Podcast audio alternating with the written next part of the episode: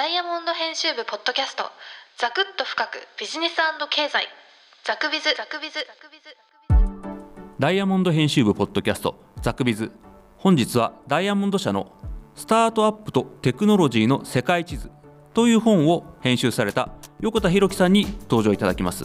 えこの本なんですけれどもえ世界のスタートアップ企業え新興企業ですね。の革新性を支える技術やビジネスモデルをえ網羅した本となっております。ザクビズザクビズザクビズ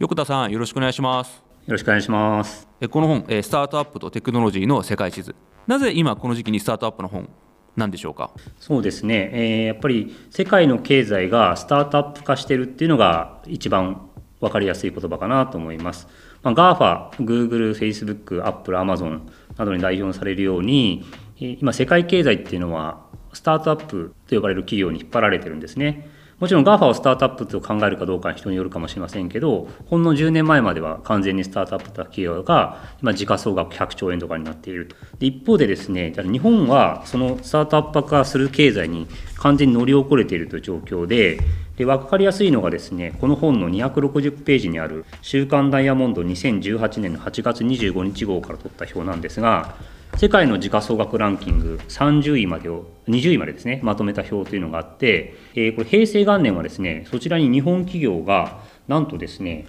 13社トップ20に入ってたんですよ。1位の NTT をはじめ5位まで独占していると。で平成30年にはそのいった会社が全部なくなってしまって日本企業がトップ20に1社も入ってないんです。で1位はアップル2位は Amazon3 位はあの Google、4位がマイクロソフトという状況になっていて、でこういったあのスタートアップ化する世界の経済の状況に乗り遅れている日本を、まあ、いかにこうキャッチアップするところまで持っていくかというのが、著者の山本さんであり、私、担当である私の問題意識でした。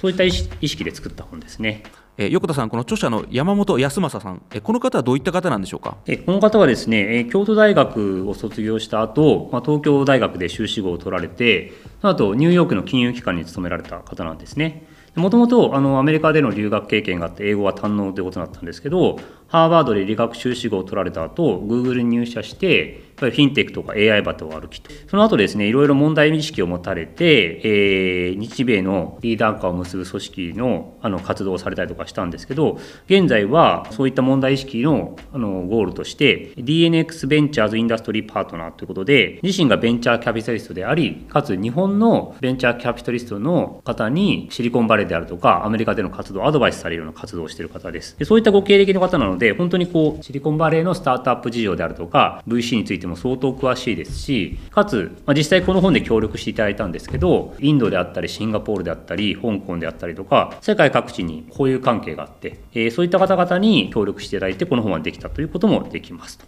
ザクビズザクビズ横田さん、この本の帯に、えこちらは、えそうした、え海外の先進的な、えスタートアップの技術とビジネスモデルを網羅した決定版というふうに書いてあるんですけれども、この本の構成は、えどのような形になってるんでしょうか？そうですね、これ、序序章でですね、スタートアップのマクロ環境というものを解説した後、第1章でアメリカ、第2章で中国、第3章でインド、東南アジア、4章でヨーロッパ、で5章ので日本という感じで、各章で地域を取り上げて、そその各地域で注目のスタートアップをトータルで50社以上になるんですが、詳細に解説しているという構成になってます。あでこの本の面白さっていうのは、本当、日本人が知らない、こんなでかいスタートアップがあったんだ、こんなにインパクトを与えそうな会社があったんだっていうのを紹介するところにあると思っていて、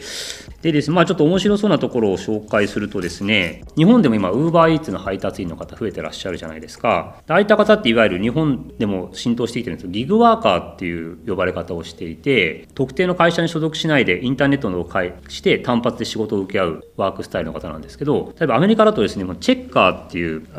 スタートアップがあって、どういう会社かっていうと、そういったそのギグワークの人とかの身元確認プラットフォームなんですね。例えばアメリカでもウーバーイーツってあるんですけど、ウーバーイーツとかが配達員とかの人に、この人大丈夫ですか？みたいな身元紹介をこのチェッカーにかけるんですよ。で、チェッカーの方にはその人の信用情報が蓄積されているので、この人は信用状況こんな感じですっていうのを、もうすごいシステムとして出せる形になってるんですよ。そういったチェッカーっていう会社がもうすでに時価総額が2200億円ぐらいになってると。で、これって日本のそのウーバーイーツであるとか、あのギグワーカーの方の働き先の広がり方を考えると当然似たような会社って出てくるなと思ってますしチェッカーがもしかしたら進出することもありえるなと思っていて、まあ、いわゆるこう日本のスタートアップ化が進んでいない日本のこう未来の姿を示してるなと思うんですよね。例えば他にアメリカはですねどういうのがあるかというとネクストドアっていうあの SNS の会社があってこちらもですねもう5000億円ぐらいで上場するんじゃないかって報道されてるんですがこちら日本だとあまり知られてないんですけど Facebook とか Twitter のような有名どころの SNS ではないんですけどご近所付き合いを再構築するための SNS としてえアメリカで広まってるんですね。アメリカでもそのご近所付き合いの喪失みたいなものって結構社会問題になってるみたいで、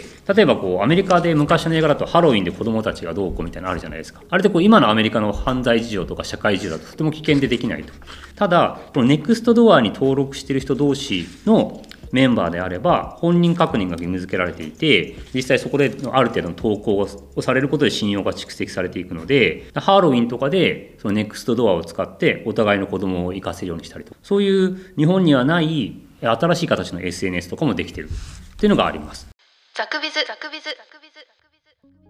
でこういったですねアメリカでもいろんなあの面白い会社ってあるんですけど他にも当然中国とかインドにもありまして例えば中国だとですねフーマーとかピンドゥードゥっていう小売、まあ、リテーラーですよね。会社ができていて完全にこれ日本の先を行ってるんですよね。でフーマーって会社はアリババグループが提供しているあの小売業なんですけどアリババってやっぱり技術とかプラットフォームで言えば本当に中国随一なんですがそういった会社が生鮮食品とかを AI とかで在庫を管理したりあるいは顧客の好みとかを管理してかつ無料で店舗から3キロ以内であれば届けるっていうサービスを始めたんですよ。で面白いのがそのフーマーがあるとそのフーマーのあるその3キロ圏以内無料で届けられる3キロ圏の中国における、まあ、地下にあたるもの、まあ、中国って土地の所有が見られてないので厳密に言うと地下じゃないんですけど地価が上昇するっていうような影響を与えたりとか。まで社会的なインパクトが出てます。であとピンドゥードゥっていうのはですね昔日本でもあったグルーポン的なところの共同購入のプラットフォームなんですけど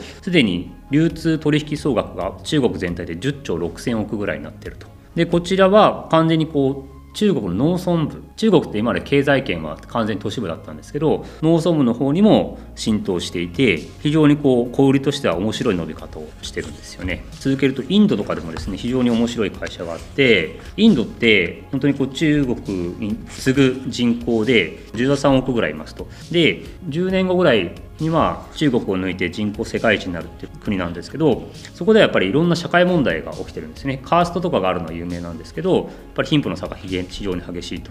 で一方で農業とかが非常にまだ大きな産業で確か農業の GDP が26兆円ぐらいあるのかな。そういったその農業っていうフィールドで酪農の IoT であるとかが非常に伸びてるんですよね。すごく有名なところがそのステラップステクノロジー有名っていうのはインドで有名って言われちゃうんですけどとっていうのがあってインドってその牛乳を作る農家は7000万個以上あると言われてるんですがそういった農家に一つ一つずつその牛がどれくらいこうミルクを出してるのかっていう管理をする IoT センサーを取り付けようという動きがあってこれがですね今非常に伸びていて90万個以上の小規模農家の方で導入されてると。でクロップインっていう会社もあってこちらはですねバンガロールになるんですけど生産者と購入者をオンラインでつなぐ農業クラウドプラットフォームですね。で例えば麦とかじゃがいもとかの写真を農家の人に撮ってもらって出来であるとか量であるとかを購入者である企業の方が管理して適切な価格あるいは時期に仕入れをできるで非常にこう生産性が上がりますよという会社です。でこれ面白いのは両方ともですねビルメリンダ財団っていうあのビル・ゲイツの財団ですよねで1000万ドル単位で、えー、出資をしてるらしくてで非常にこう社会問題を解決しつつインドのスタートアップ農業を成長させるっていう非常に面白い意義のある、え会社としてこの本で取り上げられています。ザクビズザクビズザクビズありがとうございます。え今米国中国インドのケースを、えー、紹介いただいたんですけども横田さんこれちょっとこの本をですね横から、えー、閉じてみるとその地域が色分けされてるんでその地域がどれぐらいの厚さつまりどれぐらいの量がこの本で紹介されているかが分かるんですけれども、えー、この日本のところ青いところなんですけれどももうかなり他の地域に比べると薄くて、えー、ちょっと寂しいかなという気がするんですけども。あそうですね。この本に取り上げるスタートアップの基準としてですねもちろん山本さんご自身が注目しているっていうのはあるんですけど一つの大きな基準がユニコーン企業であるっていうことがあるんですね。ユニコーン企業以上であるっていうか。ユニコーン企業っていうのが時価総額1000億円以上のスタートアップなんですがこれがですねあの2020年の10月時点でアメリカで約250社。で中国で約200社あるって言われてるんですよ。でインドと東南アジアを合わせると約50社と言われていてじゃあ日本何社ぐらいあるんだって言ったらやっぱり5社ぐらいしかないんですよね。まあそのユニコーンである5社を取り上げるとちょっとつまんないのでユニコーン以外のスタートアップも日本は取り上げてるんですがやっぱりそういった基準で見ると注目したい企業スタートアップあのユニコーンレベルのスタートアップっていうのが日本は5社ぐらいしかないっていう状況なんですよね。実際に日本の時価総額だけで考えても先ほど同じ通り5社ぐらいしかないんですけど、まあ、結果としてこの本で取り上げる日本のスタートアップというのは5社だけになってしまったというところです。横田さん、この本、えー、これから起業しようとする人がかなり参考にできるヒントが、えー、たくさんあるなというふうに思うんですけれども、ただ、これまでなんですけれども、なんで日本はこれまでスタートアップが少ないという状況に陥ってしまっていたんでしょうか？そうですね、これ、完全に鶏と卵の状況だと思うんですけど、ぱりスタートアップに投資される資金量が少ないっていうのがあるんですよ。で日本のベンチャーキャピタルってこの年間の創生額が年間2000億円ぐらいなんですけど一方でアメリカが5兆9000億円でこれ本当に人口比とか GDP 比とかで比べても全然適正な額じゃないんですよね。でアメリカが5兆9000億円で中国5兆円ぐらいあるとしたら日本はその人口とか GDP で比べても少なくとも1兆円2兆円あっても全然おかしくないんですけど今2000億円ぐらいですと、まあ、まずお金がいってないよっていうのがありますただ片や鶏と卵でそもそもいい起業家がいないんじゃないのって話もあってでそこをどどうにかして鶏と卵の状態のジレンマを崩したいっていうのが山本さんをはじめとする起業家界隈の人が頑張ってるところだと思うんですよね。で山本さんはですね、まあ、そういった